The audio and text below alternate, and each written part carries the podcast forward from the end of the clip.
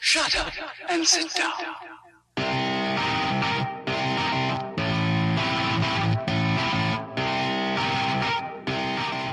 Hell yeah!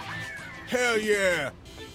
Hell yeah, Batman! Our bikes love us and we love them back as we ride through the city by the cars like black on the teeth of the town. We just keep on singing. We're unstoppable. Oh, hell yeah. G and O. Unstoppable kids. Yeah. Get your bike and go. You are listening to the Dial Podcast with Matt Lee Grand, Evan Price, Lance Hepler, and Jake Von Doing. One of the most important decisions you will make is to be in a good mood. For every minute you are angry, you lose 60 seconds of happiness. So, crank it up and be happy, my friend. Oh hell yeah, brother! You yeet. Unstoppable kids, yeah. Get your bike and go. Get your bike and go. Unstoppable papas. Pedal and flow. Alright, so there we go. Good job. Nice effort there. You know, along with uh, Jacob. With Dow Cycling Riders and your Masters leader. We're looking for all that one, two, one, two Masters. First, the young guy Dow Cycling back again. Good ride again, Carter Hayden. Another one of those. Good racing, though. Uh, man, that was exciting. Glad to see folks not give up either, man. You, you know, you get shelled, it's, it's not a big deal. Finishing, you know, just keep it going. I know what it's like to be shelled. Hi, and welcome back to the Dial Podcast. I am Jake Von Duren. I'm here with Matt LeGrand. What's up, ladies and gentlemen of the internet? I am sitting in the wrong position today. I just realized that Very you're sitting weird. over in. Uh, It's not. It's does not even in feel Lance's. Natural. It's not even in Lance's position because Lance a would be little sitting further over this on way. the other side. whatever. Wherever Jake put the microphone. He's in the gray area right now. Are you are you feeling a little like romantic? Uh huh. Dr. Lance Hepler. He's feeling 70 Doctor Doctor. I feel like we're missing someone. I feel like we're Seventy-five percent missing someone. romantic. We are. Mr. Hepler's not here. He's uh, doing grunt work today. Yeah. Sledgehammer. That that man, the the videos and photos he was putting up, he basically was a contractor full time this last week, right? Like, I mean, he he did his own demo, didn't Yeah, he He's was doing been the demo because demoing.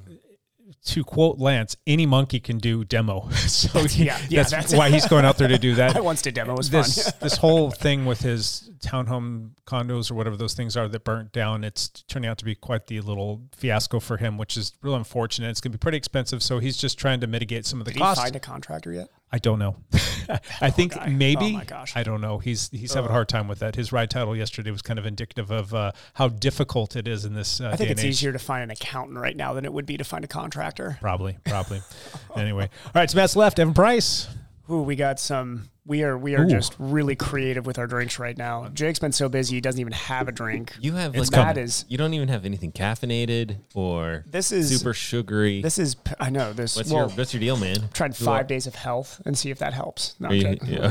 It's like, I really? just forgot to grab the Red Bull on the Yeah. way out. Yeah, I would love to. Pamplemousse. What would happen to you if you were like no caffeine? Jake, Jake, the, the the model of health over here with his clear mind brew doctor, kombucha and Matt is today's a boring day. Matt, is you feeling okay? Kirkland. Kirk, I'm feeling feeling the lime? Kirkland. you know how I feel about today? Kirkland. Kirk, I feel lime. That's how I feel. Kirkland lime. did your sponsor check finally come Uh, in Oh yeah. I know. I was expecting him to come in with like a like a six pack for everybody or something. right on Yeah. Hey, let's jump into some backpedaling real quick. Anybody race here this past week? No. No, I Crickets? don't think Oh, do we do wow. anything. No. There was bike racing this week, There but was none of us. bike racing. It was all cyclocross related. There and was, yeah. Lance would typically talk about that. Did Uh, Paul race? We can pretend like Paul, Paul did his raced race. this past week and he did How'd Paul do? fantastic. He raced in the uh, Cat One Two cyclocross on Yeah. Saturday, laid it on the podium, got third place. Wow. Way to go, Paul. Solid. Went out and raced. Did on- Robert win that race? No, a Fleep. I think Fleep Nastrom won that race. Okay, gotcha. And then Robert Rob- won something this last weekend. I'm not sure. I just but saw a podium pick The of him, but- Sunday race um, which was down there at the Deschutes Brewery, if I'm not mistaken, down in Yeah. Bend. Mhm. Um, I think they called it Jubilee or something like that. It was it looked awesome. The the videos and the pictures I saw were fantastic. Uh, Paul raced in the single speeds and ended up winning. win? He won. Paul's on fire. You want to know what's even more incredible about that? Yeah. He actually had to go into the pits for a mechanical. The, the mechanic who was working the pits was AWOL. That nobody knew where he was at. So Paul, being a mechanic himself, went ahead and fixed his bars because they were slipping, jumped back out there, tracked everybody down, and ended up passing them and getting the win for the single speed class. Good job, And that single speed class is usually got some pretty solid guys, and it's a pretty um, well attended. Paul's Uh. just like super quiet and humble about this stuff, but it's interesting when you have somebody in the community that's actually that strong. At, I mean, he could he's going and winning regional Pacific Northwest races. Like that's that's a big deal. It, it is. It, and Yeah. Paul will tell you, like, you know, not all the normal heavy hitters were there. And there are some guys that are stinking fast that weren't a there. fast region for he cross. still, Still young. still hangs with them relatively well. So good Yeah. job, Paul. Cool. Good work, Paul. Yep. Keep on uh, keep on carrying the uh, Vancouver community racing. All right. But anyway, uh, backpedal real quick. Evan, go. Who mine is going to be short because I want to hear about this huge new video from our one and only Matt Uh, oh, Legrand. I think but- we talked about it last week. Did we?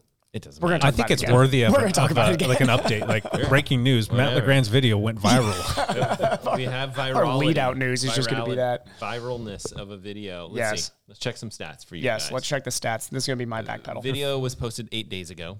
and Mm-hmm. this was the video that Matt did. Did um, Apple just kill Garmin? I think was the yeah, title. did Apple Mm-hmm. did the Apple Watch Ultra just kill Garmin? And it got a little bit of flack for clickbaity title.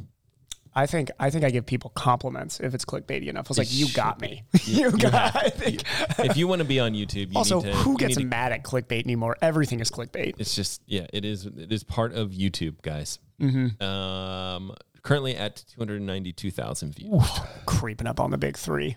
Yeah, So when are you going to retire? I'm I'm, I'm This is your golden goose. yeah I'm, I'm retired and this is it. Full time podcaster now. There you go.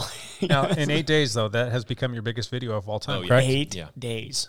in eight days. My gosh. What's what's number two? Uh, Oh That's a great 945, a, Gar- a Garmin 945 after 100 days, and it was my top video for super long. It's, Okay. It's probably 130, 140,000 views on that one. Wow. But that was over a two year period. Yeah. Or more, whatever it is, you know. Closely So this followed one by the is like- video that we did together, right? that like one is way- right on its that's heels. Right there. In the hundreds. I think it's top 100 of your 110 videos you've ever The made. video I did with you did okay. Let me, let me see. One with Ari, 5.7 thousand. One with Evan, what was just Evan. He's a popular guy. He is pretty popular. I liked I liked the video that we did. So It was let's fun. I thought it was see. very artsy and very documentary. which is two point eight good. thousand. There you go. I, that's what I want. I mean, it'd be cool Yeah. to do more like documentary style Yeah. films, and I want to. Do, I didn't do more of that And stuff. going off of uh, that video, my back pedal was pretty similar to what you saw in that video. Actually, I just did Just sat on it. Reference Matt's video. race prep. on Yeah, a rev- trainer. it was it was slightly sunnier, and that's that's about the only difference. But yeah, Yeah, because basically we did that in the winter. That that Yeah. and it rained on that day that It we were did. doing. We are like, what's it like to train all day? When, it's, you know, when your season Pretty doesn't boring. doesn't really end at any point. That's all yeah, it's are you like. going to? Are you ever going to take a little breather, a little break? I don't. I'm feeling really really good right now. There's always you, there's always something with you every know. time. Every I- time.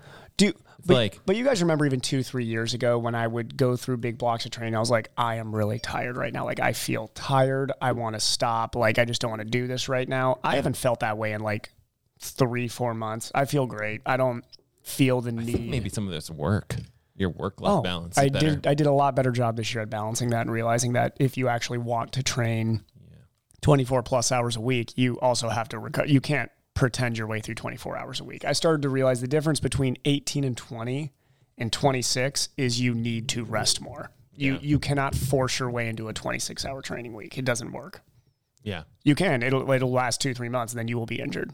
What's the Guaranteed. race in California? La Quinta? Or, I don't remember. La what it- Quinta? Quinta. La Quinta and what's Named the other after city right? Named after the motel. Springs? Is Palm that Palm, Springs. Yeah, Palm yeah. Desert. Yeah, yeah, Palm Springs. Yep. So you have one more race or two more races? I got Augusta this weekend. Okay, that's Uh, So right. I'm- Augusta. Yeah, I'm Wait, going to this Georgia weekend. This weekend, got a race All right, you're now. looking for my brother, right? yes. Well, uh, that, and I'm going to ask everybody in Big the Al. city if they know you. Yeah, Only Georgia's basically Alabama, right? That's true. Same diff. Yeah. And yeah, uh, there's like five people. If, over if there. you find two people, there will be two people at that race that know me. So that's that's good. I'm, pretty- I'm, I'm pretty planning good- on asking pretty good numbers. everybody, and and you already told me the video mode I got to take the camera in. So yes. I don't know if you're going to be filming yourself while you're racing or Matt should Matt should go from his best video ever to his worst video ever, which is Evan walks Evan around filming, Georgia and asks asking people, people. if they know Matt. no B roll. and then and then just like happen to come across my brother. Oh yeah, of course I yeah, know him. I was like I know. Matt, sure. No, yep. Big Al be like, yeah, he's my neighbor. he was my neighbor growing up. But yeah, hopefully you run into those guys and maybe have dinner with them or something. I don't know. yeah. Is it just you? Or are you going with Cass? Well, hopefully I win a paycheck. You know, I get in eighth place. I'm joking. That that would be a day. That'd be good. That'd be a you day. can do that. I think that race that got potential. of all the races, of all the races that have a. I'm not going to say there are no more soft start lists, but this is not PTO Dallas. That It's just not happened, PTO so- no. Dallas, and the swim not is Santa the Cruz, swim is yeah. fast enough. That'll help. All the little things can help. Absolutely. Who's going with you? Are you going by yourself? Me and Cassie. And Okay, then uh, cool. my mom and dad are actually going to come down because we're not seeing Oh. them for a while. So Yeah, it'll be you're nice gonna to have- see them. Is it a quick trip, or are you going to be there for a little bit? Three days, four days. Uh, that's pretty quick. Yeah.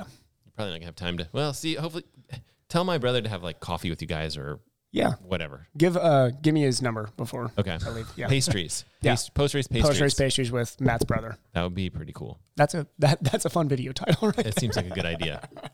There's this YouTube channel. There's a YouTube account, Post Race Pastries. No one knows about it. Mm-hmm. Secret. Yeah. But it's actually pretty. I don't know who it's pretty runs cool- it. It's a pretty cool. know who runs it's a it. pretty cool channel. Yeah. Yes. Everybody, please go follow that channel. I Follow don't it. know who runs Follow it. Yeah.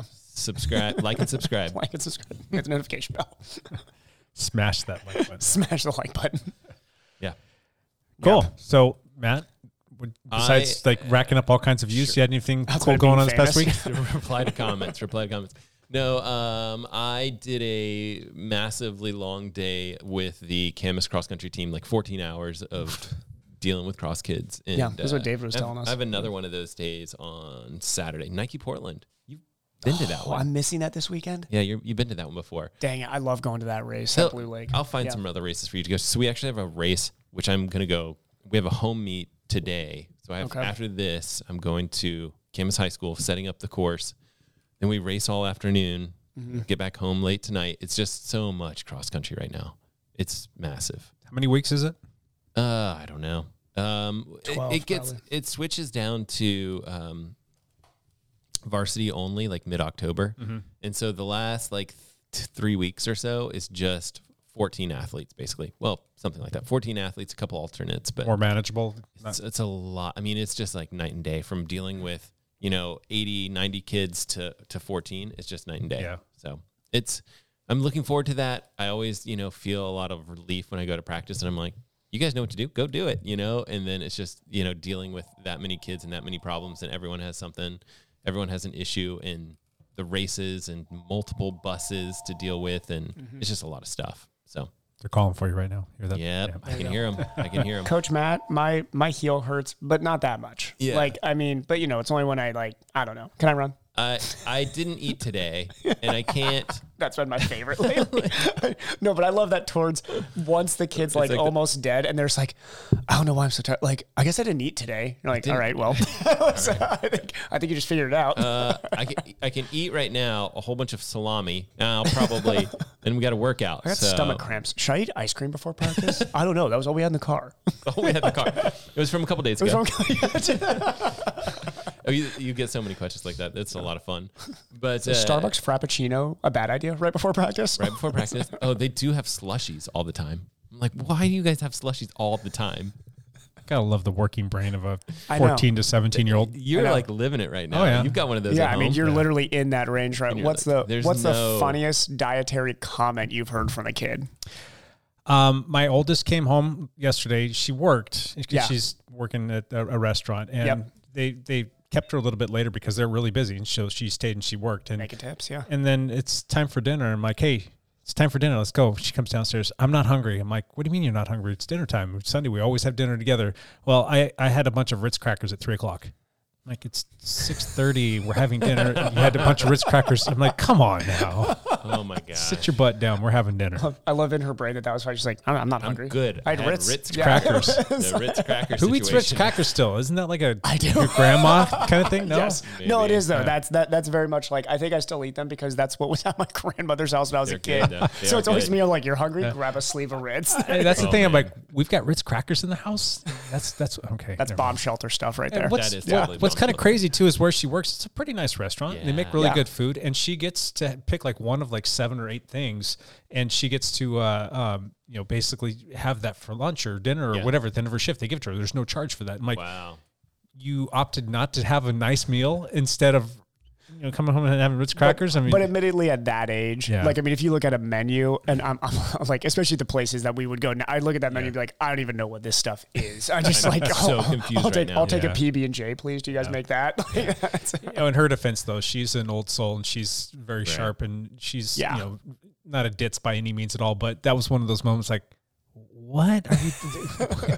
all right, whatever. that's purely an Teenagers. age thing. Yeah, It's yeah, a that's teenager. purely. Teenager brains are so different. yeah, expect Um, that from my thirteen-year-old son, not my Yeah, sixteen-year-old daughter. totally. But anyway, Yeah, But yeah, so biking and swimming, um, not a ton of running. I did run a lot for you're that. mountain biking a lot because you're at because these practices. because right? I'm going Yeah. to the practice and I'm mountain biking basically every day. And then um, the at the meet, I ran for hours and hours and hours until my Achilles just was like, you can't do that anymore.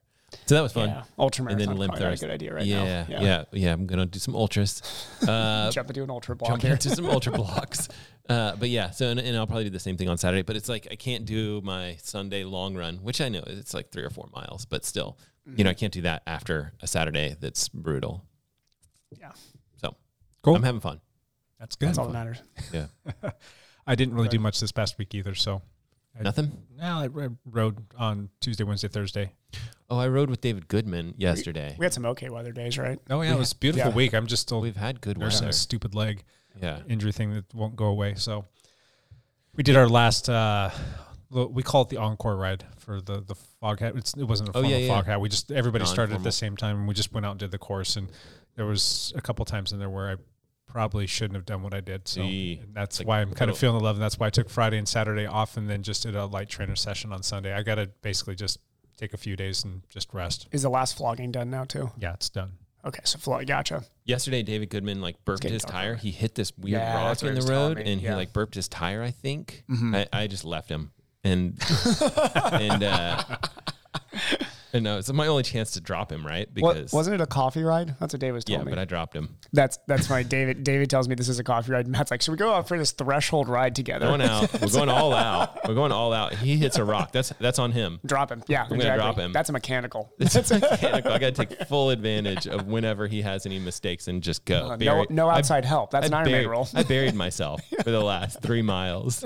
He he caught back up to me after 20 minutes of fixing it. but- But yeah, I think it, it never sealed back up, so he had to call. yeah, in. he was pretty yeah. annoyed by it. Yeah, yeah, that so. sucks. Tough times. Yeah, Times. Right on. Let's uh let's jump into that whole news thing. Uh, We've got a different sportscaster here today. We've got uh Sir Speedo's over here. Sir Speedo Sportscast. I'm I'm like the uh, the other YouTube Matt Legrand guy who you know is on the beach with like the speedo and does the Christmas music. I love that guy. That's me. He's like one of my How- favorite. have we He's my ever met favorite that- YouTuber. Should, should we have that guy out? How's- I feel like he should be on the Has anybody podcast. checked on him? How's he doing? I think yeah, we should check on him because sometimes you know you got to worry about those guys. I think he was the star burned way too bright too early. uh, something. Okay, So so, there's some uh, some championship races going on. there is so the the UCI Road World Championship is going on right now, and Is that it all week? Yes. So that, and actually, I think it's a little longer than a week technically. It like started this last Saturday, I believe, and will go all the way till like next Sunday. Mm-hmm. So the the road races are a bit, but the big news was the time trials. So this is going to lead into our topic today, but there was a big shock in the men's field, which was um, the the uh, the Reigning first champ- Uh-huh. day, I think, of of I think it was the time trials in the first day. Yeah. yeah. So the reigning champ was Filippo Ganna, the two-time reigning champ, actually, I believe, was Filippo Ganna. Yeah. Heavy fav- heavy favorite. Heavy favorite, also in the middle of his training leading up towards an hour record attempt. So, really, in theory, you would think this thing is in the bag for Filippo. Yeah. I mean, he is very strong. There are other, uh, in this era, very good time trialists, but a few of them are your GC type guys. So, you're talking, you're not sure where their form is going into this time of year. Remco Evenpool was there and raced very well. I believe he was on the podium. Matt, do you have the results up? Because I know I have, I have the I winners. don't. I believe uh, try. Remco was on the on the podium. You also had Stephen Kung, who was second, who is a time trial, pure time trial specialist, very Philippe Ogana esque rider too.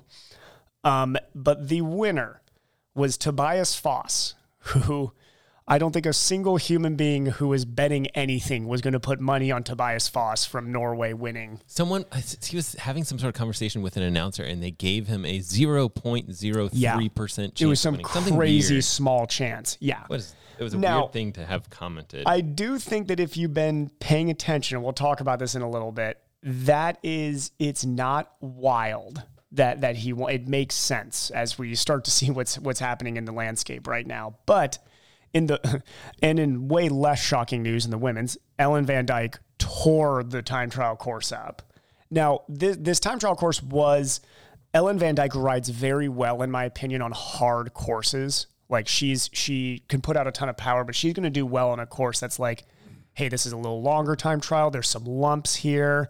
Like this is this is tough, and she just crushes. So that's not a surprise. The men's time trial win was a big surprise. That is not who everybody thought was going to be there, and Ghana wasn't even on the podium. Seventh place. Seventh, yeah, He was, oh, geez, he fell through the floor. 56 seconds slower. Yeah. So at the end of the time trial, there was a, a, a decent hill. The, the averages you see these guys put out too are amazing. They're averaging like 31 miles an hour on a course that has hills in it. Jeez. Like how? I mean, it's just it's just amazing. But Ghana was within touching distance until that that last big spike, and he just the floor went out from under him. He just did not. He did not have this. I mean, Tobias Foss Couldn't carry his momentum. time yeah. trial that Yep. perfectly. Yep. Also, Foss coming into the finish was averaging over 70 kilometers an hour going down that that last hill. Yeah, so he finished with a time of 40 minutes and two seconds. And we had Felipe Ogana finished with 40 minutes and 58 seconds. That's a pretty big That's spread. a huge gap. That's Yeah. a huge gap. And then Stephen Kung took second place, and he was at 40 minutes and five seconds. So he, was was, only close. They three were very seconds off. close. So that's that's pretty stinking fast. And then Evan Pohl finished at 40 minutes and 11 seconds. Yep. So Evan Pohl right now, I think I think what that shows is I'm wrong again. Evan Pohl is really really fit right Mm-hmm. now. Very very very fit. We I was talking with a couple different people about this last week, and it's kind of funny. Everybody like. They always allude to you. you know, Mm. Oh, yeah, in 'cause terms I of how hate the you feel, guy, but yeah. yeah, I know that Evan. Would I'm also hate not the me. only guy. This guy's very polarized. There's a lot of people. It- You're it's not not the like I'm only hating. one that dislikes it's him. not like It's I'm hating everyone. Pogacha, where it's like, why would you hate Pogacha? He's a super nice guy. Yeah. But But there's a lot of people are saying that they're not going to put him in the tour next year. That it's probably another two to maybe even three years off. How do you feel about that? What do you think? I think that that shows that they know he's still not Pogacar or Vingegaard. Because if he was, well, and and that might change after this. They they might after an offseason of training look at him and be like, no, let's go on the tour. Like he's he's it right now. But I think it's it's two things. I think it's maturity, and I think they realize that he is not the elite climber that a Vingegaard or a Pogacar is just yet. the thing is, He's the two- close, but he's not. He's not. There's a difference between being Roglic and being Vingegaard and Pogacar right now, and I think that they see Evan Pohl more as Roglic still.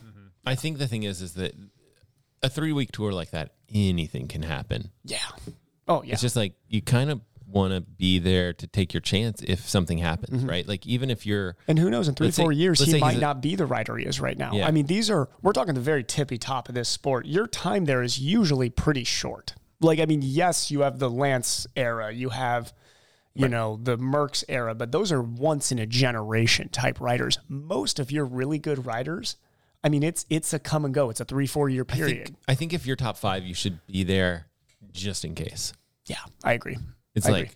If your fitness is like, hey, I think I'm good enough to be top five, you need to go to the tour right now And just because it be- might not be there next year. Well, and and Yeah. yeah. that reason, and you just never know what's going to happen to those top two guys. I mean, we all think that he could be probably third, realistically, Yeah, I think third is, and, is a and safe bet. anything could happen to the top two guys. Exactly. Somebody can crash. I don't know. So Who then, else is going to? Who else is it going to be? I mean, Quickstep has got a pretty Maybe solid fourth. lineup. But who else are Yeah. they going to take in, in support for the tour? Al that- Philippe would be. the Uh, only You think other- again at 30 years old, just give him another Yeah. crack at it? give him one more crack and then give Evan Poole your. That might be their plan. They're they've always said that he's not truly a GC guy, and it was Yeah. that one year where he just kind of rode out of his mind for that Yeah. week and a half, and then he kind of fell off. He's more of like Rode a very one day inspired that year. classics guy. He could be a great like. He's a great team- rider. team Yeah. captain, oh team. yeah, that's the guy but, you like, want leading the tour team. But I know, but Yeah. he could be, he could be very super helpful, domestic kind of guy. super too. domestic type. exactly, exactly. and I mean, you you Then need you got that then you got two riders. they still need a they still just in need a case lot something more bad people. happens. Yeah, you, you got two guys. Yeah, I think they still need a team around No, They're still not Jumbo Visma. No. no matter what, they're not. The Jumbo Visma is the is the postal uh, right right now for tour teams. They built their team around Yeah, winning the Tour Speaking de France. of Yumbo, they had a little bit of a, I don't know, their their namesake, their sponsor. Oh, did no. you hear about what happened? There It was like a raid of the the CEO of the the Oh, Yumbo I like did hear restaurant, not this. restaurant, but Yeah. the grocery store Yeah, chain. yeah, and yeah, the grocery store, Everybody's yeah. like, is there anything nefarious going on here that is affiliated with the team and whatnot? I'm just kind of curious if we're going to see maybe like a Oh, name change. God, I or- hope that they don't then have to drop that sponsorship. That would be bad. Yeah. Cycling does not need big names dropping sponsors. That Yeah. would be rough.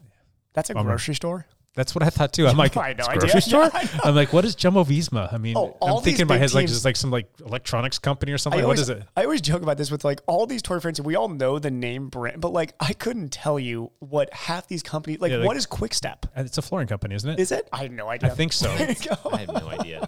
but what's Edix or what's uh Yeah, no idea. mean- EF Dropic. What's that? I feel, like Ineos. it, I feel like it used to all be Um, like cell companies. isn't that back something to in do the with day. cars? yeah, Ineos is something like that. Um, Yeah. And then I used to think Sky. I used to think that was Sky Vodka. Vodka, uh, same. I, it's not apparently because really? that's a- too wise. It's, it's, it's a television network. yeah, television yeah, it's a network, yeah. television network. I, Yeah, I big used to think British that was Sky television network. Vodka for the longest time. Maybe we need to do that when we go into That the thing would and be- talk about like who are these our next hot sponsors? these seat, companies. As we, uh, our That's next a hot seat should be great idea. purely team names. Like, can, do you know what company this is? It's gonna be. I- I'm gonna be like one out of ten. no idea. Yeah, Crazy. U.S. Postal Service got that one. Mail. Yeah. Well, All right, That's, last- That's a good idea. Last lead out thing, there was PTO Dallas, Yes. which is the U.S. Open, is what they have branded it for triathlon. They just had the Canadian Open not too long ago. This was the U.S. Open. Uh, guys who do this sport full time get to race in this and do it well. So you have to be, I think, in the, the Yeah. top 50 to get invited. PTO, Yeah. you're making money doing the sport if you got invited to this. Yep. Big prize purse, million dollar prize purse. Eric didn't get invited. No, oh, I He think just he- won Santa Cruz and he didn't get I'm invited. not sure if he was in the top 50 or not. I don't know. He's close. He's he's right there. He might- he might be. I would have think he been is in the top I 50. think he was supposed to go and then denied it because he didn't want to race in the heat, which is smart because it was insanely hot. It was at 2 p.m. and it was like 100 degrees field. Whatever he did was smart because he won that Santa Cruz, Yes. which is much better than getting didn't have a than heat getting stroke. Yeah. Fiftieth at Dallas. and like dying of a heat stroke because it is it was insanely hot. Uh, the women's race was won by Ashley Gentle, who literally literally ran through the field to win that. Came way off the back um, behind Taylor Nib coming out of T two. Taylor Nib crushed the bike, and then Taylor had kind of fallen apart towards the end of the run, and Ashley caught her and ran straight by her, running a blazing like 104 split, 104 and change, which was I think like 540 pace. She was flying out there in that heat. what was the distance? Uh, it's a weird distance. It's it's Yeah. close to a 73, but not quite. So it's like a 10 and a half mile run, 51 mile bike, and then a, a two and a half K swim. So it does favor strong swimmers. Well, that's probably probably more reasonable. Yeah. What strangely enough, going into the men's race, the the the um, race was controlled by the strong bikers who biked from the back of the field all the way through. S- But also, I mean, not being a strong swimmer, Sam Long, I think that put a puts a dent in your chances when you're. What was he like? Two minutes back or something? Yeah, but so, so he was two and a half minutes back, biked all the way through the field into second place though. This is Yeah. where But you have to you, you have to He- work a lot of though. matches. He he had to le- use a lot of matches, but I, that's the still thing. think he threw down amazingly and ran himself into third place. So stayed Right. with. He got chased down the last like hundred meters by Ditlev. Okay. Great battle between those two. We're talking two of the best iron guys for the next ten years, probably right there is Ditlev and Sam Long, I think. But the winner was Colin Chartier, who just started training with Lionel Sanders and has just started training under the Norwegian coach. Norwegian method. He literally goes "Ch- coach change this year, boom, straight into winning his big. He's been a pro for a while too. Just won his biggest race by ever, a lot. and he biggest race. smoked this. I mean, he ran through that field like it was going out of style. He was crushing it. He did well in the heat. He he hit the. He was the only guy at the finish line too to not just eat it right after. Hmm. Like he got to that finish line, and he's racing Kona too. I'm pretty sure Yeah. he got to that finish line and was just like fresh, still walking around. Did his interview. Sam Speaking, Long. speaking of Kona, when is our Kona takeover? Do we need to figure that out? Is it gonna be? It's gotta be next week, right? It's Probably like next we are week. out of time, right? Maybe we'll see. we're we're, we're going to see Josh might be Stay able to do tuned. next Monday. We're going to stay tuned for that. one. Okay, moving on there. Okay. Cool. That's the twenty. Next Monday will be the twenty sixth. The f- race is on October sixth and October eighth. Yes, potentially tune in next Monday if you want to hear us incorrectly predict everything that will happen in that race. so we could do we could record it on the third, but that's just pushing it pretty close. So it's all possible. Yeah. It's just because you never know who's going to get drop drop out of the race, right? Like last. That's minute. true. You Oh, know, caveat for everything. It's like the Tour de France where we do Tour de France picks. Oh, man. And then the guy like gets sick right Soon. the day before. Yeah, You're like, I oh know. god dang it. All right, so we, we talked about these uh, results from the Norwegian. Uh, Yes. that won this whole Norway, Norway, Norway. yeah this Tobias Foss who's Norwegian. Mm-hmm. What what is the Norwegian method? That is our topic for this week. Yes. we want to talk about that a little bit more. We've talked about this before in the past. You guys have brought it up with respect to triathlon and, Mm-hmm. and running and all that other fun stuff. Let's discuss this a little bit more because it feels like it's starting to bleed out into more sports, and we want to know more about it. And got some questions for you. So Yeah. So this was definitely a topic I wanted to bring up because in the in the triathlon world right now, I would say media wise, the most searchable thing right now is what what, what are they calling it, Matt? The Norwegian hype train. Is I there don't- like That's phrase? like the you yeah, don't follow the that's YouTubes meme. enough for me, but the that's meme. but that's like Yeah. the meme of it right now. So w- what what basically happened was there is a family called uh, so the Ingesbertsens. If anybody follows running here, I know Matt obviously follows running That's a yeah.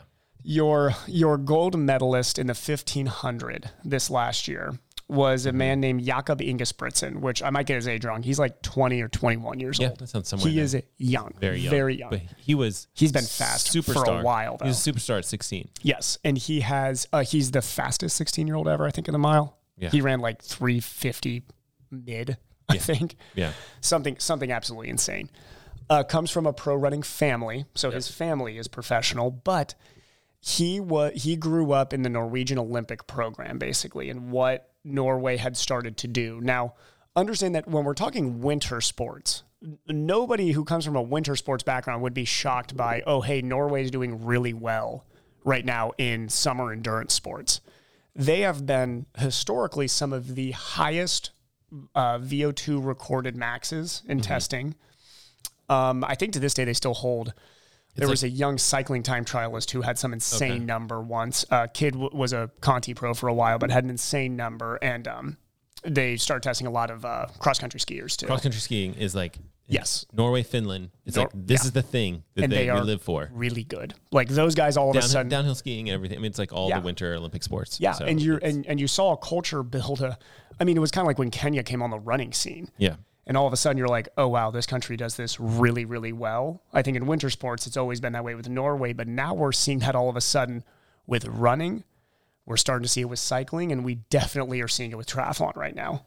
In in triathlon, it's even funny that it's not even the country now; it's everybody in the pro sport is flocking to be coached by these guys. Yeah. So even the guys that aren't Norwegian are being coached by the Norwegian program and are doing very, very well. Would you say it's fa- it's fairly safe to say the top two triathletes in the world Yes. are from the same city? same city In and Norway. grew up training together. Christian and Gustav, I believe, are the two best in the I world. think that that's I that's think, who I I, think would, we could safely say that. yeah.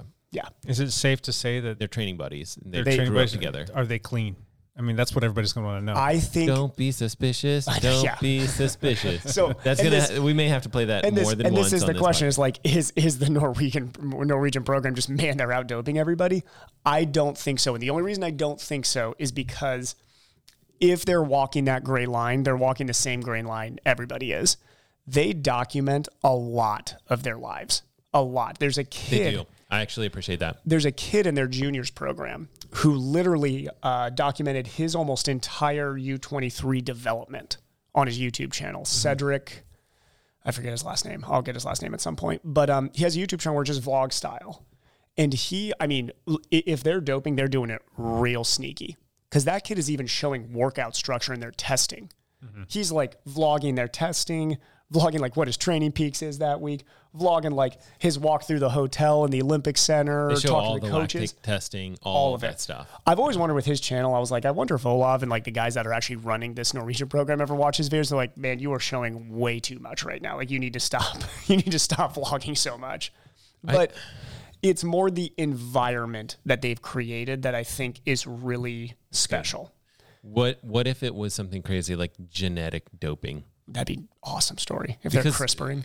Oh my gosh, if they're using CRISPR. Like that'd be think about great. it. Like they did this. That'd be the Let's coolest. just say eighteen to twenty years ago, all of these athletes would be coming out right now. you find out that Gustav and uh, like and uh, Blumenfeld are actually related somehow.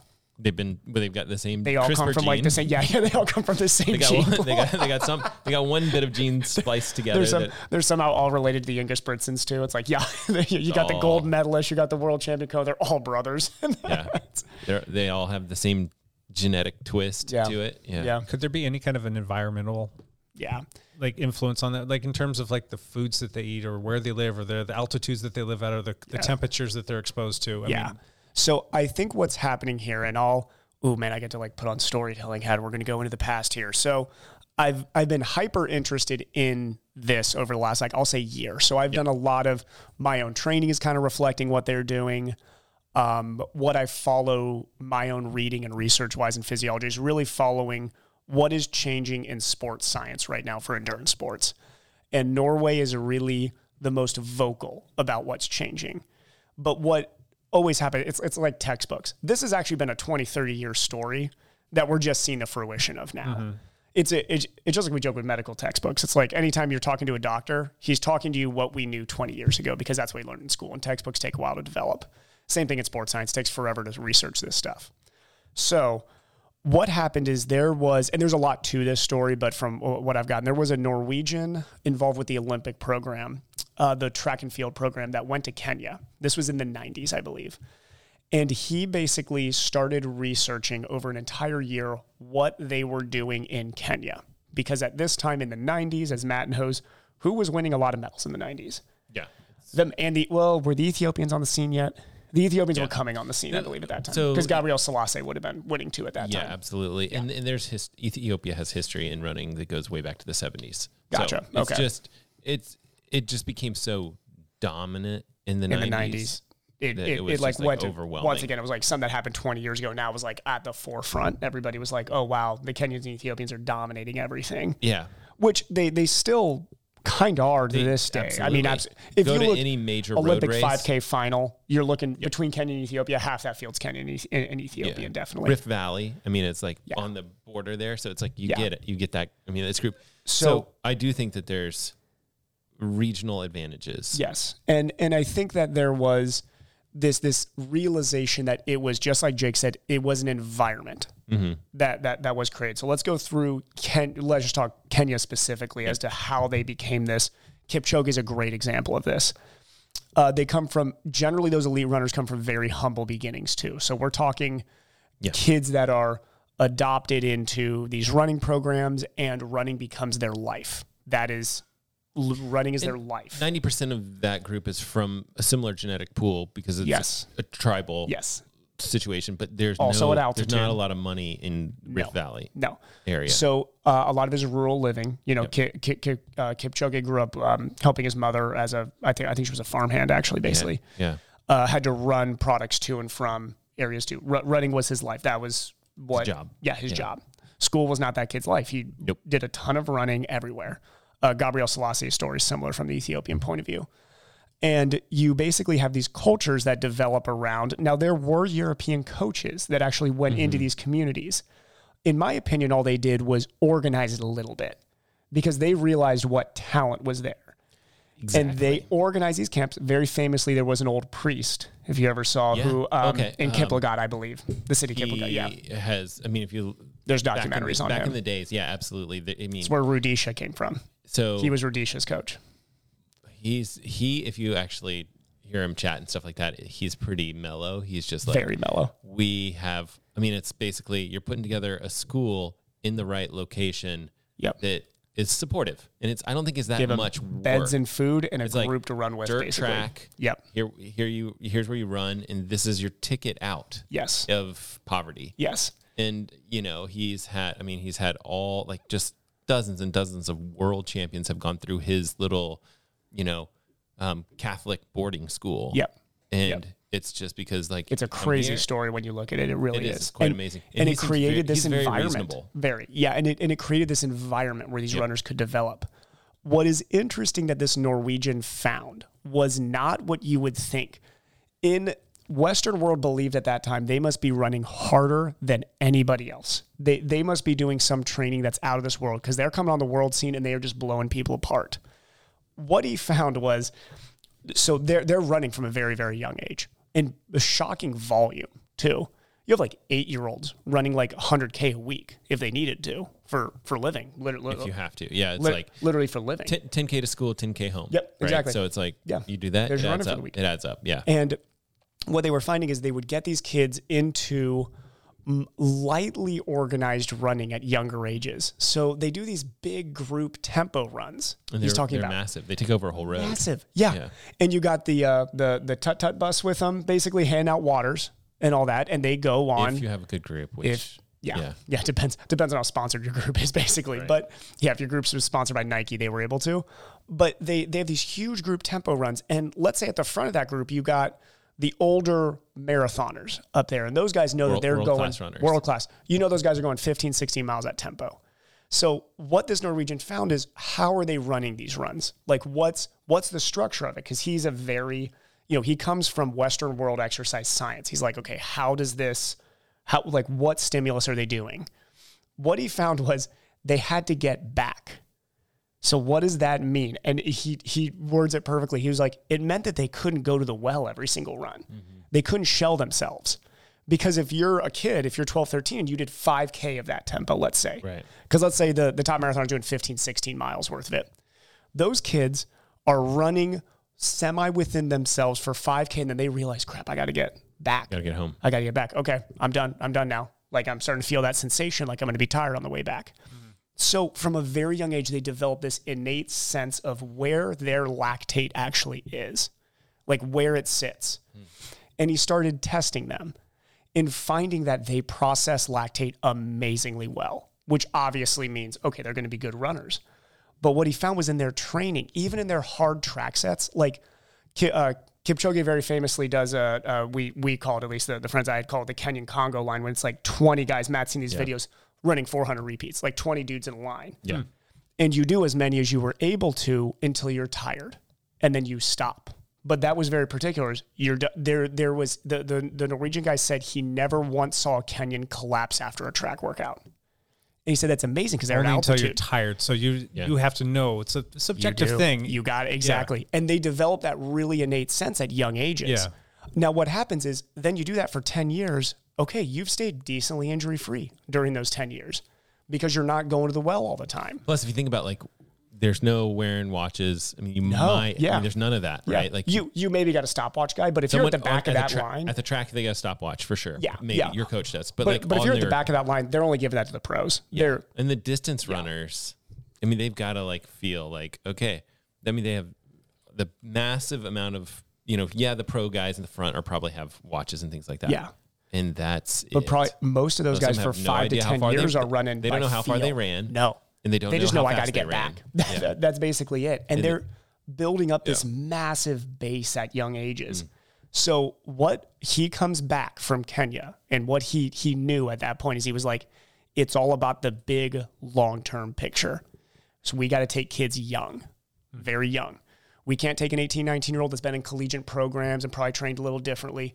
We need to be really consistent with how these people train. And this is if you want to compete at the very tippy tippy top. Yes. Now Yes. the same concept. You could like let's say somebody's a thirty year old runner Yeah. that's just coming into this whole running thing and like they just discovered or a cyclist or a triathlete or whatever. Yep. Same concept. you can take this method to them. You Yes. can, yeah. And this is, and I, I actually was just talking with this about somebody where it was like, neat. I'm glad that you've looked at this this much and you trying to understand this. Why does that matter to me? It was, it was somebody I coach, and and I did tell them I was like, "L- what I'm, what I'm telling you is we have to gain an innate a sense of how much effort you're putting out, Mm-hmm. and we have to know that what you're doing is not going over that threshold frequently.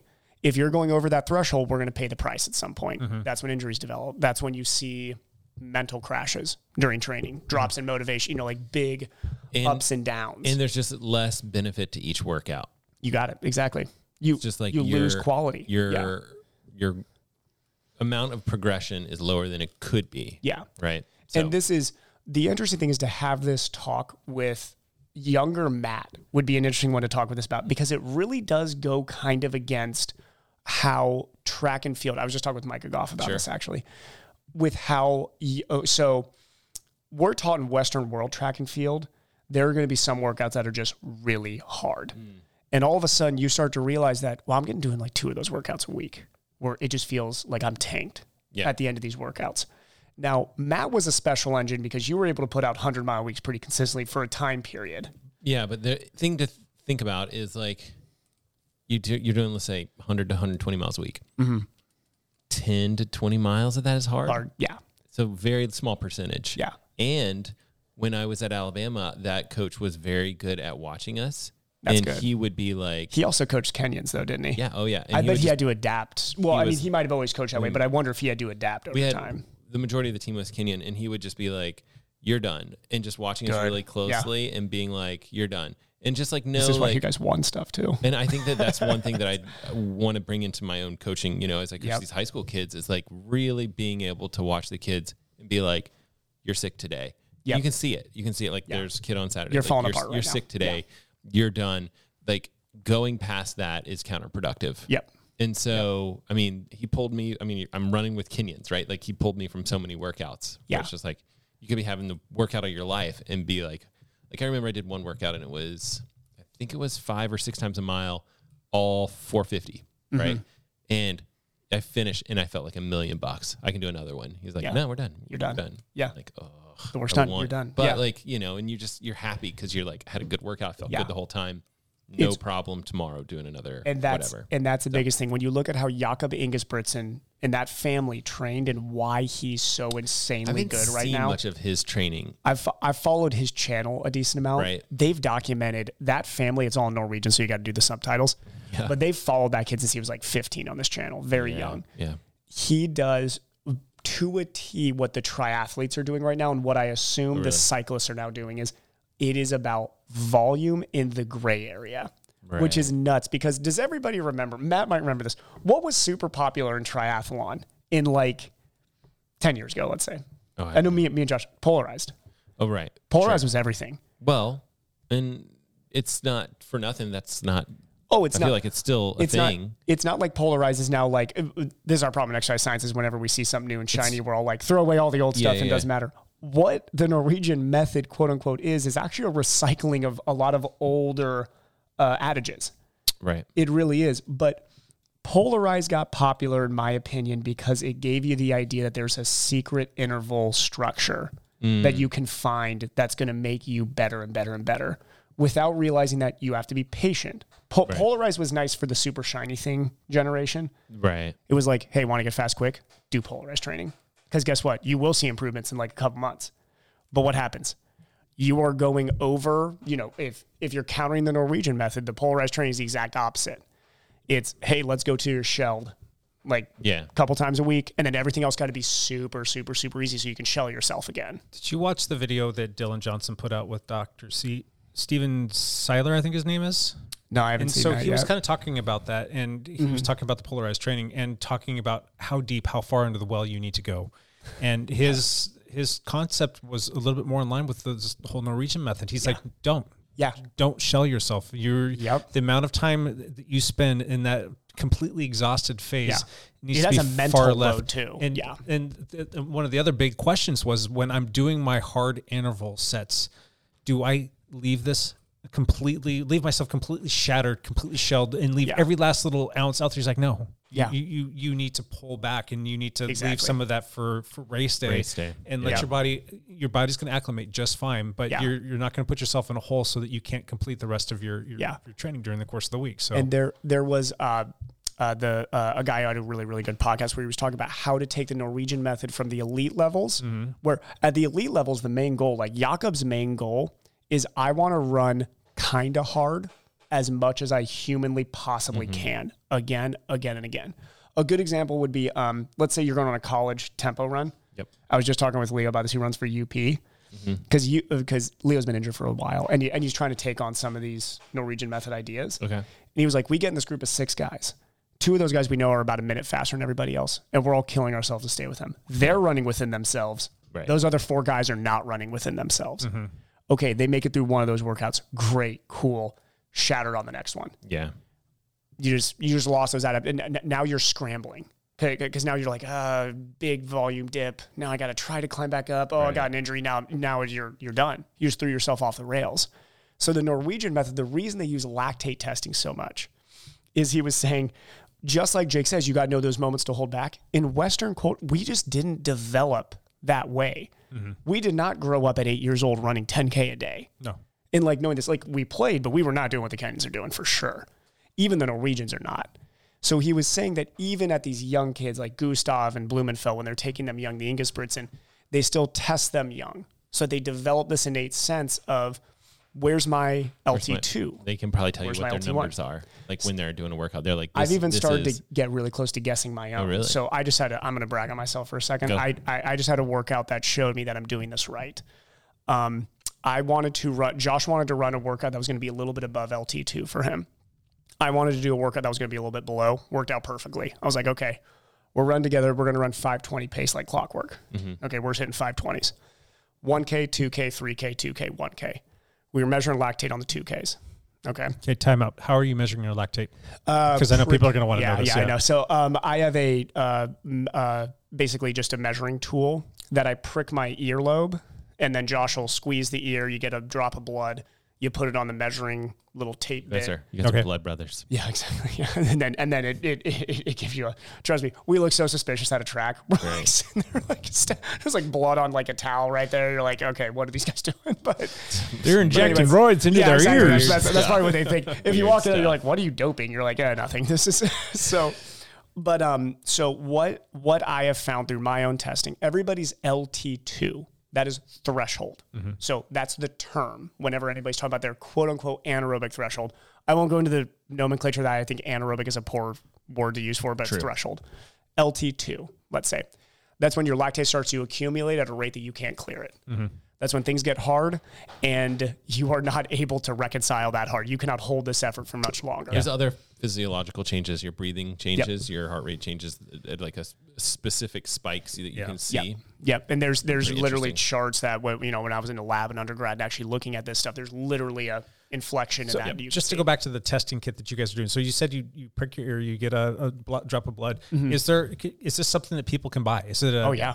okay? And Anybody could use this. And How then How much does how this cost? It's the strips that cost a lot of money. It's not the testing. the piece. strips. So we got to replace the strips usually once every couple months. I think the strips go for like 20 or 30 bucks. And I think the unit itself's like 100 bucks. Okay. But there's a wide price range on these I've seen. Right. Too. are some better than others? That's a great question. I haven't looked at enough of the. I know the one that we got is called the Edge, and it works fine for us. Uh-huh. Um, I I'd be a little cognizant of one that's really cheap. How quickly does the reader give you results? Ten seconds, I think. Ten seconds. Ten Oh. Wow. seconds. Yep. You know, you know what'd be interesting is like a con- you know you have continuous blood glucose monitors. Mm-hmm. Yes. super. Yes. Does anyone make something We've like talked that? about this. No, but I want somebody to. Come And on, it- someone. This is like a no that, brainer. That technology might be out there already, and I bet. Oh I- man. uh, the Norwegians have Dude, it. if I They if just I, haven't if I was told Mikel anyone. Eden right now, I'd be like, "Yep, this is we are making this right now, and I'm retiring because we are going to sell this to every triathlete who wants to use this." yeah. Oh, it seems like a straightforward. Um, it's nice to have a buddy during this testing. You can't. Ari does it on his own. Good for Yeah, I him. saw him- I saw him He do does that. it on his own. I, I, I don't have the dexterity to do it on you my could own. do it. You could do it. Does it I- have I to can be your figure it earlobe? Can you prick your finger? You can. I don't because of swimming. I have to be able Oh. to feel the water well, and your fingertips kind of numb for a day if you do that. Oh, really? Yeah, Huh, interesting. yeah. Uh, you'll see. You'll see a lot of triathletes doing yours. I bet Just you you this could one. have a continuous glucose monitor built On in the arm. and and a- that just And a does lactate lactate, measure. too. You could. I know someone could do this. All right, we, are on. we need to do this. We need to do this It's a actually. 'cause million this- dollar idea. This is the retirement plan. well, except for someone's already done it, and I they're know. just like quietly haven't announced it yet. So, Exactly. So how this went into the structure of this is the Norwegian method in in practice. So Matt, I'll describe this set to you because young Matt and young Evan would have handled this set differently. sure. We start at 520 that first 1K. Feel fine. I'm working into it. I'm a triathlete. I'm a little fatigued. So I'm like, eh, legs feel a little stiff. 2K, get to the end of it. I measure I'm 3.3 millimoles. That is my LT2. Literally from all the averages I've taken, no lie, 3.3 is actually my LT2 that, that, that I have guesstimated. Let's give me a plus or minus 0.2. Sure. 3.3, basically round the dot. I'm like, cool. But I started to feel good. So I'm feeling good at 3.3. In my head, I know now that's my LT2. I cannot go above this effort now. We're staying there. Younger me would have said, I feel kind of Damn good. right. I'm going to push this 3K. Okay. so we run, we run this 3K now. I stayed dead on 520 again, feeling even better now. Okay. Dead on 520. We go into the 2K, running 520 again, dead on. Take the measurement again, 2.2. Oh, So what that showed is my body now at that effort, my lactate shuttle, which is Yes. basically your body's physiological process of processing lactate back into It's- energy. There's some very interesting pieces to that. there's some very interesting. Actually, this is the lactate shuttle could be a whole other. lactate shuttle is like dive. maybe That could be a might dive. be like the difference between talent and, and non-talent and why VO2 max only matters a little bit. Yeah, lactate shuttles, your this is why Lance Armstrong was amazing. Is lactate Yes, shuttle. yes. So dropped, which is awesome. I run that next 1K. We come through the 800, and I feel fine. Still running 520, like fine, and decide to close that 200 fast just to stride the legs out. Feel absolutely great. Get to the end of that workout, rest for a little bit, eat, jump on the bike, and do a quality like three hour bike session younger me, and if I was not training by what the Norwegian method is showing us, I would have felt good at that 3K, pushed hard, pushed hard, probably been pretty tanked at the end of that track session, Mm-hmm. garbage bike workout. Yeah. Run the next day is going to be tough. Legs are going to be hurting, Mm-hmm. all that. That is how you take what the Norwegians are doing right now and boil it down to simplicity. Is I think there's more to their method There too. is. They're they're doing. uh, Have you ever read like Arthur Linyard's stuff? yeah, I, I did. That would be something that not we not would all of his, but I've been really starting enjoy. to dive. I think yeah. because it's the same kind of concept where very similar to Norwegians, you have New Zealand, which is just this like tiny little country, and you have all And these Mm-hmm. great runners. Olympians come And through great there, runners out of New right? Zealand, And like yeah. what's going on in New Zealand, and they're all coached under the same person. They're all from like the similar area. It's like very Yeah. similar to what's going on in Norway, except for this happened 40 years ago, Yeah. right? And this one coach was like, they were winning 5K, 10K medals at that time, weren't they? 800 Yeah. they were winning everything and uh, so i think it's just one of those things where it's like th- it basically comes down to lactate training works Yes. and he was doing more like It's the you most have to build accurate your measure we have right now. Whether you look at like like heart rate, because there, there- Right. there's so many more variables that go into it. Lactate does seem to be the one that once you find that person's specific Yeah. ranges, it's a pretty darn consistent measure. Like for it's him pretty the it's way pretty consistent. he describes it is like you have to build aerobic capacity Yes. and so Yes. that's having 800 meter runners run 18 mile long runs Yep. and i mean Yep. it's just like stuff like that and it's like you build up these young athletes Yep. again and you develop that aerobic capacity and then they can run extremely well Yeah. that, that was running in the 70s Yep. And you can 60s, build 70s and you probably. can build that aerobic capacity when you're not trying to train polarized. Right. Always think of that is the the one thing from this talk and I'm starting to realize even with my own coaching is I'm trying to pull people away from thinking that polarized is the way I gotta go. Because I see a lot of Well, burnout from it it. depends on if your Depends on the description- person and all description of polarized is go to the well shag jog the next day Like, zone one, I zone two to zone I five. think I think that your concept of say like go L just below L two is a very valuable location of training. That, that Mm-hmm. and then we also figured finding your LT one, which is that that that effort that is there's the, it, it- it's funny how the, the the gray zone got a bad name for for a while. It's like never train the gray zone. Uh, the Norwegian method is Orange- saying orange theory. spend spend a lot of time in the gray zone is actually what the Norwegian, but it's saying your your LT one is where your body starts to accumulate a little bit of lactate. That is what they're finding is is where they build up a ton of their volume which is why a guy like Jakob Inges- Ingesbritsen, or a great example is uh, I was looking at the Norwegian cycling program. They have a really specific range of watts that they want on their aerobic rides, like really specific, really? Hmm. actually. And the reason is, is because they don't want to be going too easy. And of course, they don't want to be going too hard on those base rides, but they want to be getting the most value out of that five hour long So run. let's that say they their can. FTP is Right. probably like 350, and they're like, "Oh, you're going to spend a ton 240. of, t- Yeah. ton of time at 220, right at 220 240, to 240. You're just somewhere in sitting there. right Spend there. a lot of time there. Yep. Zone, zone two ish kind of Yep. whatever. Yeah. and not and not 180. They'd be really specific. They're like, no, we're you know too easy unless unless you feel trashed. Like Yeah. maybe once a week they're doing that. But the thing is to not feel trashed. That's the goal. Mm. Like the whole yeah, plan. exactly. And that's even what I find with myself is it's hard not to because it is a big bolus of training. Yeah, Yeah, and they do a lot of volume. they do. They do a lot of volume. So I think when you're talking, how does this apply to me? It's know where your two thresholds are. Start to get mental checks where those are. Don't complicate it with five zones. Nobody knows five zones. Five zones is ridiculous. Can somebody determine where their L2 is going to be at without the ability to test? There's a T-shirt. No, I- yeah, without shirt that testing. we used was pretty No, cool. so actually, I, I was looking at a really cool study where they took lactate measures and they wanted people to guess if they were over or under LT one, and they really described and educated these people what LT one meant. What they found was the best cue was can you talk? Yeah. If you could talk, you were ju- now they called it strained conversation in the study. So it was not can you talk like we are right now. If I was on the phone with Jake, he'd be able to tell that I'm doing something. Yeah. But it's kind of like this. Okay, you know, a little bit. You can still hold a Yeah. conversation. But you Yeah. can still hold conversation and mentally you can still engage in a conversation, which was actually a cue that they were Oh, using in the study. Because what that shows is your body is processing whatever lactate is being produced.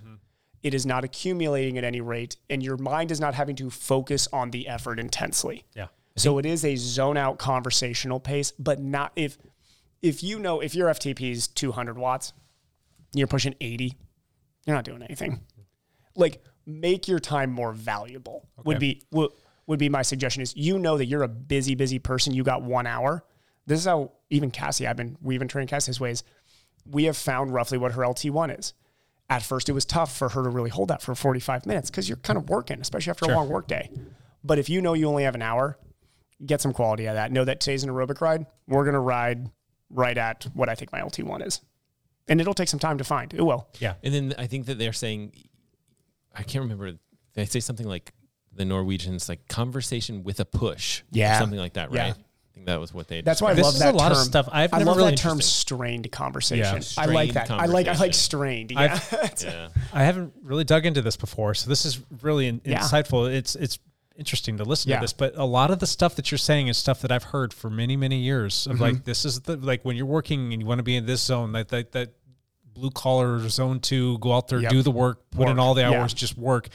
A lot of times it's like it's you know before heart rate monitor or before power meters it was heart Yeah. rate monitors and it was always like you need to be able to still maintain a conversation Yep. like you if you're having to stop and take a breath in a sentence you're probably working a little bit Yeah. too hard hard, back off a little bit. Yep. And for me, it was like, all right, I knew exactly what that heart rate zone was. Yeah. And, you know, you wanted to stay there and you didn't want to spike it. You didn't want to, you know, like be too easy and you know, push yourself. Like Exactly. A little push. So this, Yeah. this all makes a lot of sense. And it's and it's good because I think that as you, especially in cycling, as somebody's been cycling, cycling longer and longer, especially if you do group rides, Sure. you actually get a really good sense just in group ride culture of what that is. Yeah. I think younger runners get a good sense of that too because if they run on a high school team, let's say they're running with friends, yeah. and you could Matt, Matt could probably ride his mountain bike in a group of ten kids and know who's LT one and who's a little over. Yeah. Yeah. Who's that kid who's on the back who's not talking at all? He's like he's struggling a little bit and looks like he's pushing a little bit too much. All right. Well, so since we don't have a ton of time today, we need to wrap this up pretty soon. And there's a couple people who are cyclists that listen to this podcast. Mm-hmm. Let's just say, for sake of an easy number to work with, ten hours a week. What? How would you structure a ten-hour week for a cyclist if they wanted to use this method to implore this method to get faster and stronger on the bike? What would that look like for a cyclist? Yeah, so so this is actually an easier question for me than a triathlete because even in my own coaching, Yeah. it's building this through triathlons very complex. Oh yeah, Cycling's nice because there so what the the 80-20 rule I actually think is a stretch. 20% is a lot of LT2 work at first. At first. That's what you want to build up to. Mm-hmm. But what I think is a good idea Might is work for a cyclist at 10 hours a week. yeah, I mean, like two hours of LT2 work though is going to be a lot to start with. Like a so lot. for a cyclist, what Yeah. what is an LT two? so yeah, L so two Uh, LT2. two two yeah. That's and that's actually a great question because I don't think FTP is a great guess on that. It's close. Yeah. It's close. I think almost always, I'll say 95% of the time, your LT2 is actually going to be under your FTP. FTP, I think, is a pretty high guesstimate on power. And let's be Pretty honest, close, though. it's it's ballpark but Yeah. this is so what uh, ftp is assuming is that that person has the fitness and ability to lactate shuttle for an hour Yeah. that's a long time it is. i mean like re- like and let's and let's all be honest i, I know what i say my ftp is everybody heard this say well, could you hold your ftp for an hour right now do you think No, my guess is i know i No, could. it hurts. i'd and be that- dead yeah, i'd be And i'd be so. smoked. Do you think that that ninety five percent is probably too generous of a number? That it's a, a, Yeah. a lower percentage. Yeah, I think it's closer to 85 to 88 Yeah, for that most sounds right people. to me. Yeah. Yeah. and that's and that's just from enough people I'm coaching, seeing how Yeah. they respond to certain intervals. I had to bring those numbers down over time because I was like, I can't be, I'm not smoking it. Like my goal is to go Norwegian method. I'm not trying to smoke these people in their two to three minute intervals. Sure. And if you're doing your FTP intervals and you're like, man, two three minutes in, that felt hard.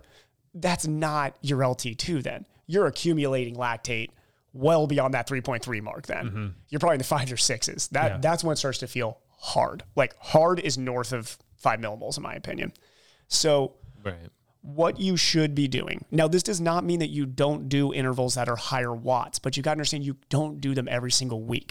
If you have a three month block, two to four weeks of that should be tough. I think okay, so here's my weird two cents on this. I think it depends on your age because recovery for younger high school kids much faster. Gosh, they Much faster. can just bounce back from anything. Yeah. But even those kids, I think still, and you'd probably agree with this, a lot of coaches overstretch, I think still. Even with those kids, they're like, Oh, yeah. we're going to race three times a week We- and do a hard workout. here- You're like, Here's what's crazy is we don't like we have this is this week for me. Yeah. Like, we have a race today. We don't have any control of the coach. Like our school doesn't Their have any effort, they're control. gonna go all out, So I yeah. can I can pull some kids out. Like I can take some of the varsity kids out of the race. But like I can't take everyone out of the race Mm-hmm. No, you because got it. we're we're racing. yeah. And So- so and then we have another race on Saturday. This, A this goes lot. into the cycling season well. Let's say Oh, that yeah. you're, I mean, let's say you're Lance. Let's say Lance. Lance is a perfect let's, example. Let's talk He's Lance. not here. Let's say you're racing three times that week. Yeah. Three times. Do you think his watts are going over his LT two? Oh, for sure. Yeah. I mean, guaranteed, right? Yeah. I mean, I'd be shocked if they weren't. So you got to look at your year. Is your goal bolus of racing? If your goal is bolus of racing, everything that is not a race is easy. yeah. LT one. Could work for Lance. Could. He, I mean, because he, ra- he was racing Good. so much. You could maybe survive a race season off that. So I would say you find your LT1. Let's say Lance's LT1 is 200 to 210. I would say, Lance, if you got 10 hours this week, we know three of it's going to be racing. Five of those seven hours, let's say, roughly around se- three quarters of it at least, is going to be in that LT1 range. And the other bit, the other two hours is spinning, like just. Uh, just move the bicycle and that's it, or don't ride. Like a monkey. Yeah, exactly. So like that is where look at your season and you know that if you already have built-in LT2 work, which is going to be race day, you can't be throwing in another interval workout into there. That's the f- three, four workouts in a week. Cool, that might last for a month, and you'll probably get a big grab in fitness. You probably feel great. If if if, if you ever saw Dylan's video on blocked periodization, Yeah. great. yeah, you can get the You'll feel- big peaks. Oh yeah, from- you'll feel really you know, good. You can do But what are those? What is it called? The block block periodization, which No, is the- there's another, uh, like, reverse block periodization is another one. But yeah, it's like it's like four hard workouts in a week, like really Yes. hard. Yeah, you're you're gonna get a big bump in fitness, but short term. if you're ta- yeah yeah if if you're talking off this method, and this is what I'm trying to convince more and more people I'm coaching is I don't want to actually see those really big improvements in fitness in short time periods. I want to see you stay healthy for nine months, and by the end of that nine months, you don't need an off season. Not that not that I say like, hey, we're not taking off season because go go on a vacation, enjoy the kids, like do unstructured stuff. But if you get to the end of your season, whether it's triathlon, running, or cycling, and you were like, I am dead, smoked, done, you, you need to look at how you trained that year and be like, this isn't sustainable. This, no, this, you should never get to that point. And that is, I think, the Norwegian method, even though I know some people look at it as this marketing, we're like, oh, this is only for the elites. It's actually more approachable for the general population because it's showing you that you don't need Go to mellow. you don't need to kill yourself all the time. You do not. Like, find where your thresholds are and respect them. That is what the Kenyans have done, and it's clearly worked for them for a long time. And I'm not saying every Kenyan does or every Norwegian does. It's it's, it's the ones who are successful seem to be doing this, and we need to listen. Let's just peel back this onion just a little bit more in terms of thresholds and intervals. Can you define what a Norwegian interval would look like? Are we Yeah. talking about like a 20 minute Actually, interval? clear on these, yeah. Are we talking about like 30 second They're pretty like, long. maximal? I mean, They're pretty long, Yeah. actually. So um, if you were doing LT, I'll give you an example of a workout I just did. Um, I do. I, I like to build into LT2s because it's more realistic into how I time trial usually. Uh, so I would do um, 15 minutes at my LT1, just above my LT1 actually. So let's say for me that's 260 watts. Okay, and let's say my FTP, just for people who I know, if we're talking FTP terms, is 340, 350 is where I'm sitting right now. Um, so just above my LT1 is going to be in the 260s. So I'm going to hold that for 15 minutes. Then I'm going to ramp up to five minutes at 305. And then I'm going to do one minute right at my LT2, which for me, I think is 330 okay. roughly. So let's say that my FTP is 350 is what Zwift tells me. I think my LT2 is closer to 330 because that feels like something I could hold for like 10, 15 minutes if I really wanted to, but it's going to be work. It's going to be very hard. So I want to be under that. So really like 325 to 330. I really want to be under that at the end of that. Then I repeat that and I repeat it again. So I, I, I- I repeated that six times in that workout. So the work of the workout's two hours. Now, let's say you're somebody who does not train 26 hours a week, 30 minutes of that. Okay. Okay. If you train 10 hours a week, let's say you're a third of what I would do in that volume. So if that's an hour and a half workout from here in that range, 30 minutes. Okay. Yeah. And now Here's the cool part of this is, and this is what I do for Cassie too, is an LT1 workout is great because you start out, let's say your LT1 is 180 watts or whatever is what you find. You're like, that's when I'm strained conversationally. Start at 30 minutes, then two weeks later you bump up to 40 minutes, then 50, Just layering it up. then an yeah. hour. And if you know that you have 12 weeks to lead up into race season, by right before race season, you you weren't doing crazy intervals, you weren't killing yourself, but now for 90 minutes, you can hold that base wattage.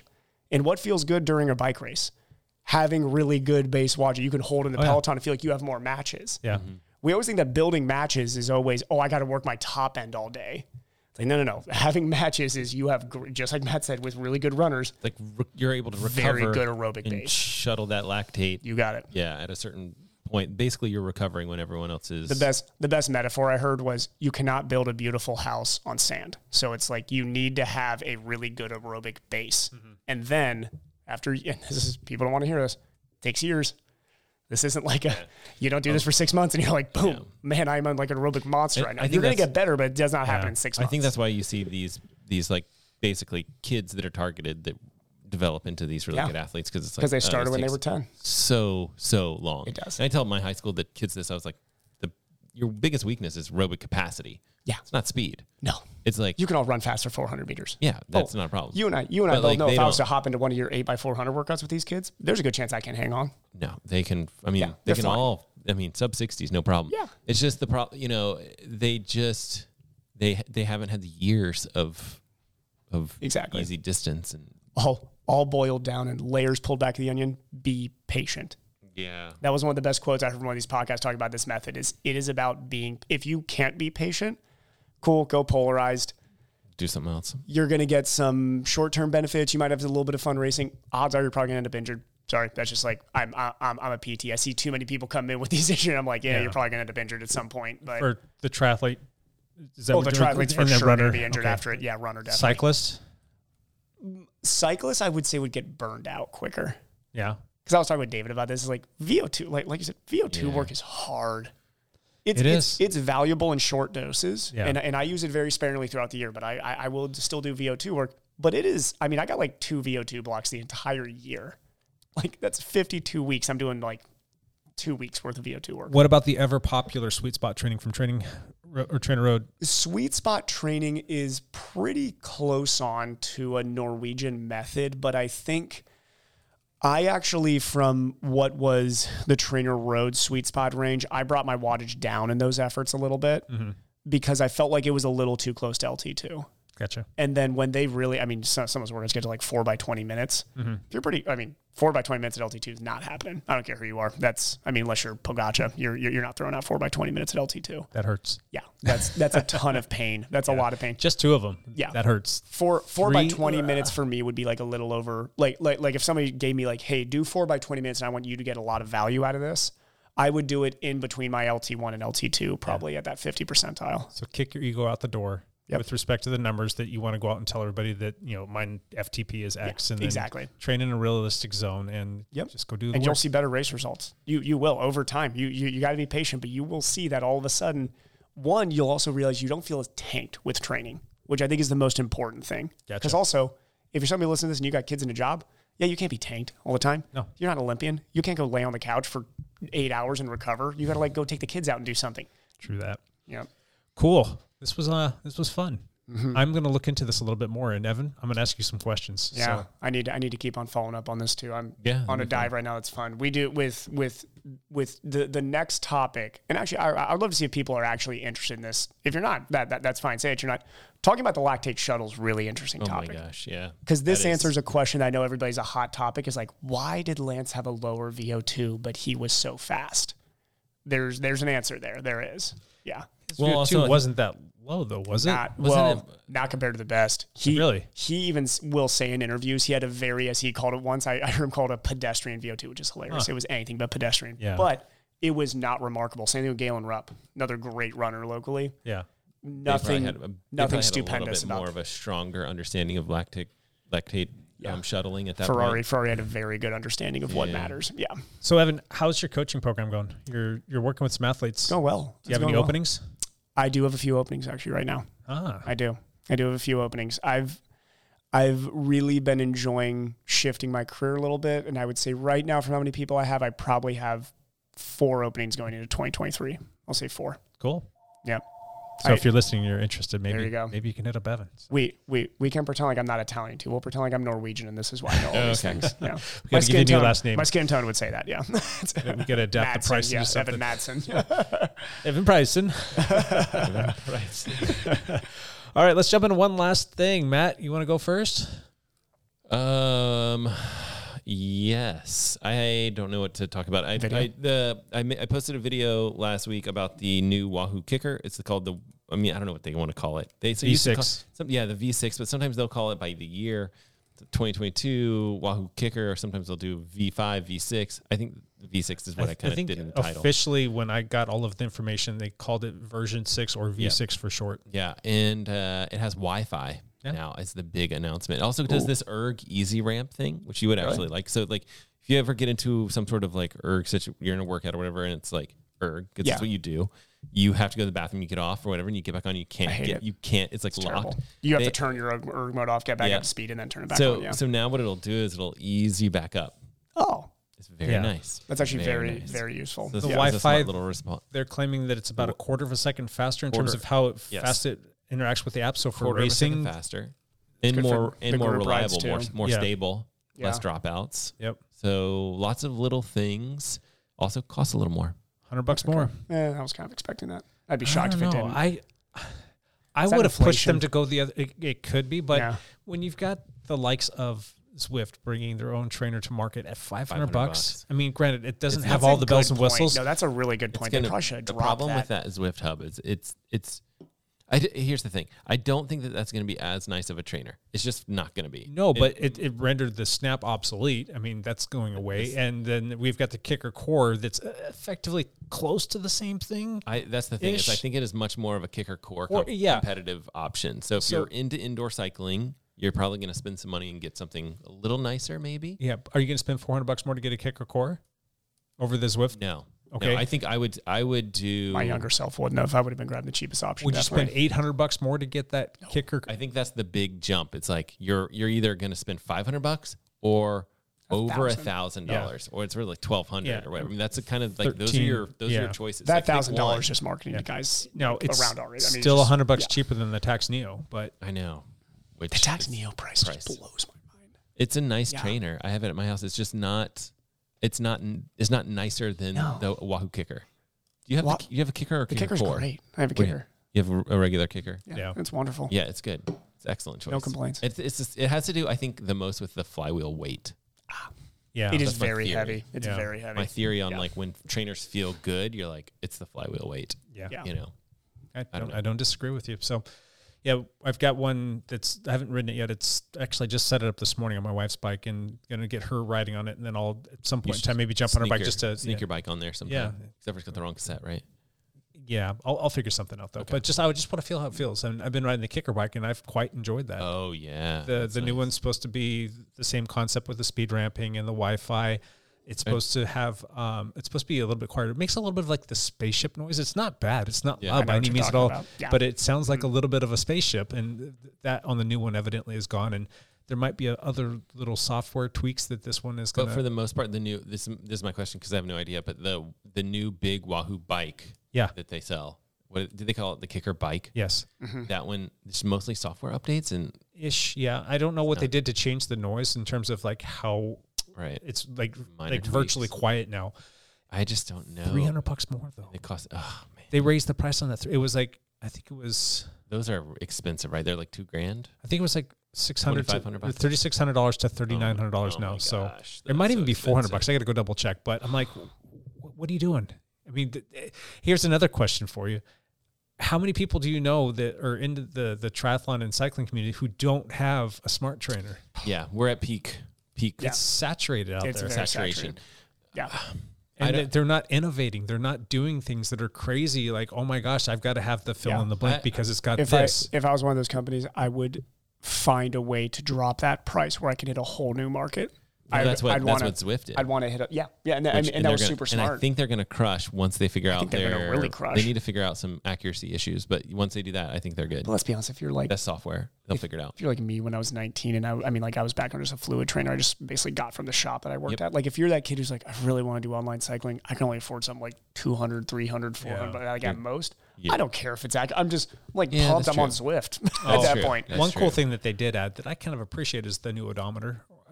Yeah. Now, that's the thing true. with that is I don't necessarily want to know an odometer. I want to know how many hours you rode it because if you're riding on Zwift No. and you're Yeah. going at 28 miles an hour at 180 No, watts, it then- doesn't work like that. Yeah, i- if it's more of like a like how Right. much time you've spent on it, like It's um, it's assuming like rotations and assuming a 700 cc wheel. It's making some assumptions, but then it just gives you a real mileage. It's not. It doesn't. it's not like, pulling it from Zwift. Not pulling from Swift. Good.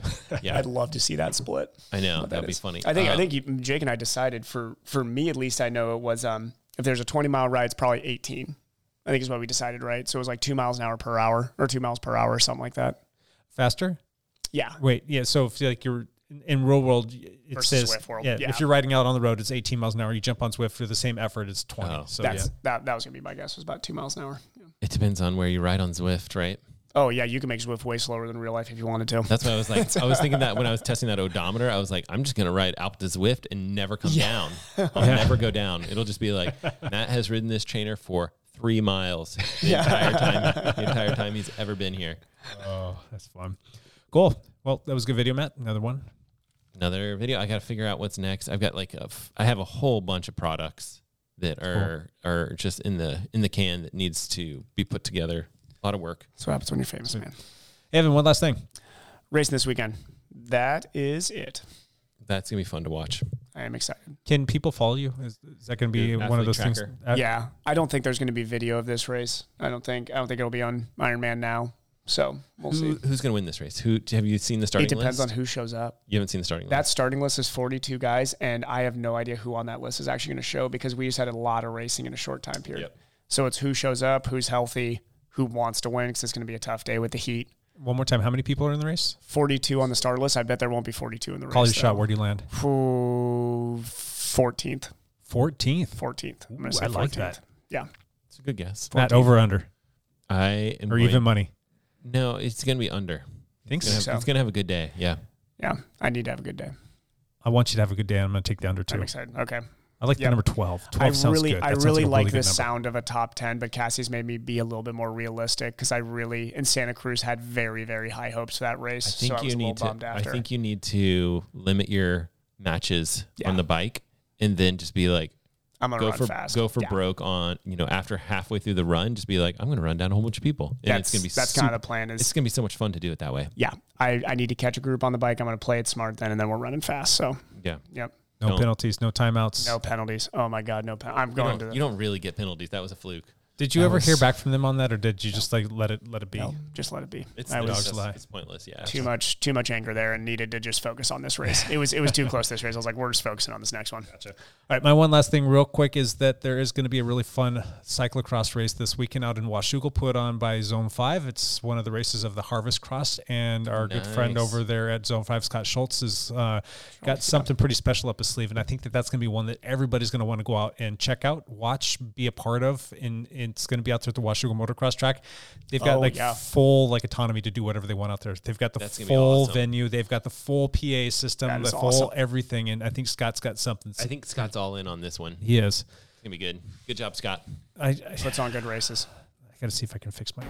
I want to go out there on get my out there. gravel bike and ride this Get one yourself on because the PA it's, system then. it's gonna be it's gonna be dry. Just go, So you could just go out there and ride a little bit. Well- you don't have to do the racing. yeah, I went out there last year and did the same thing. Just watched and, and made a little video of about it, and it was a ton of fun to be out there all day long. But anyway, that should be a fun one. So anyway, that is it for this week. We will be back next week with another one, and until then, bye for now.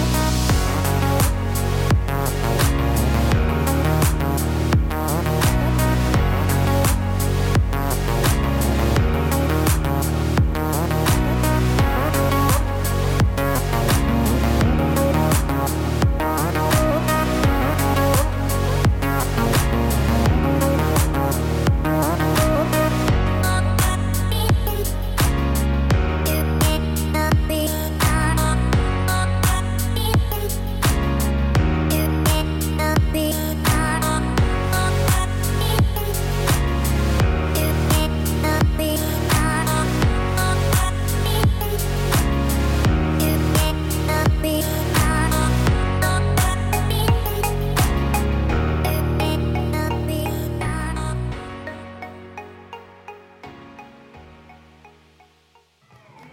right, so sharing the work now. That's the way to do it. Get together with some other roads. Hey, I got $5 for the winner of you three next lap. $5 cash for the winner of that.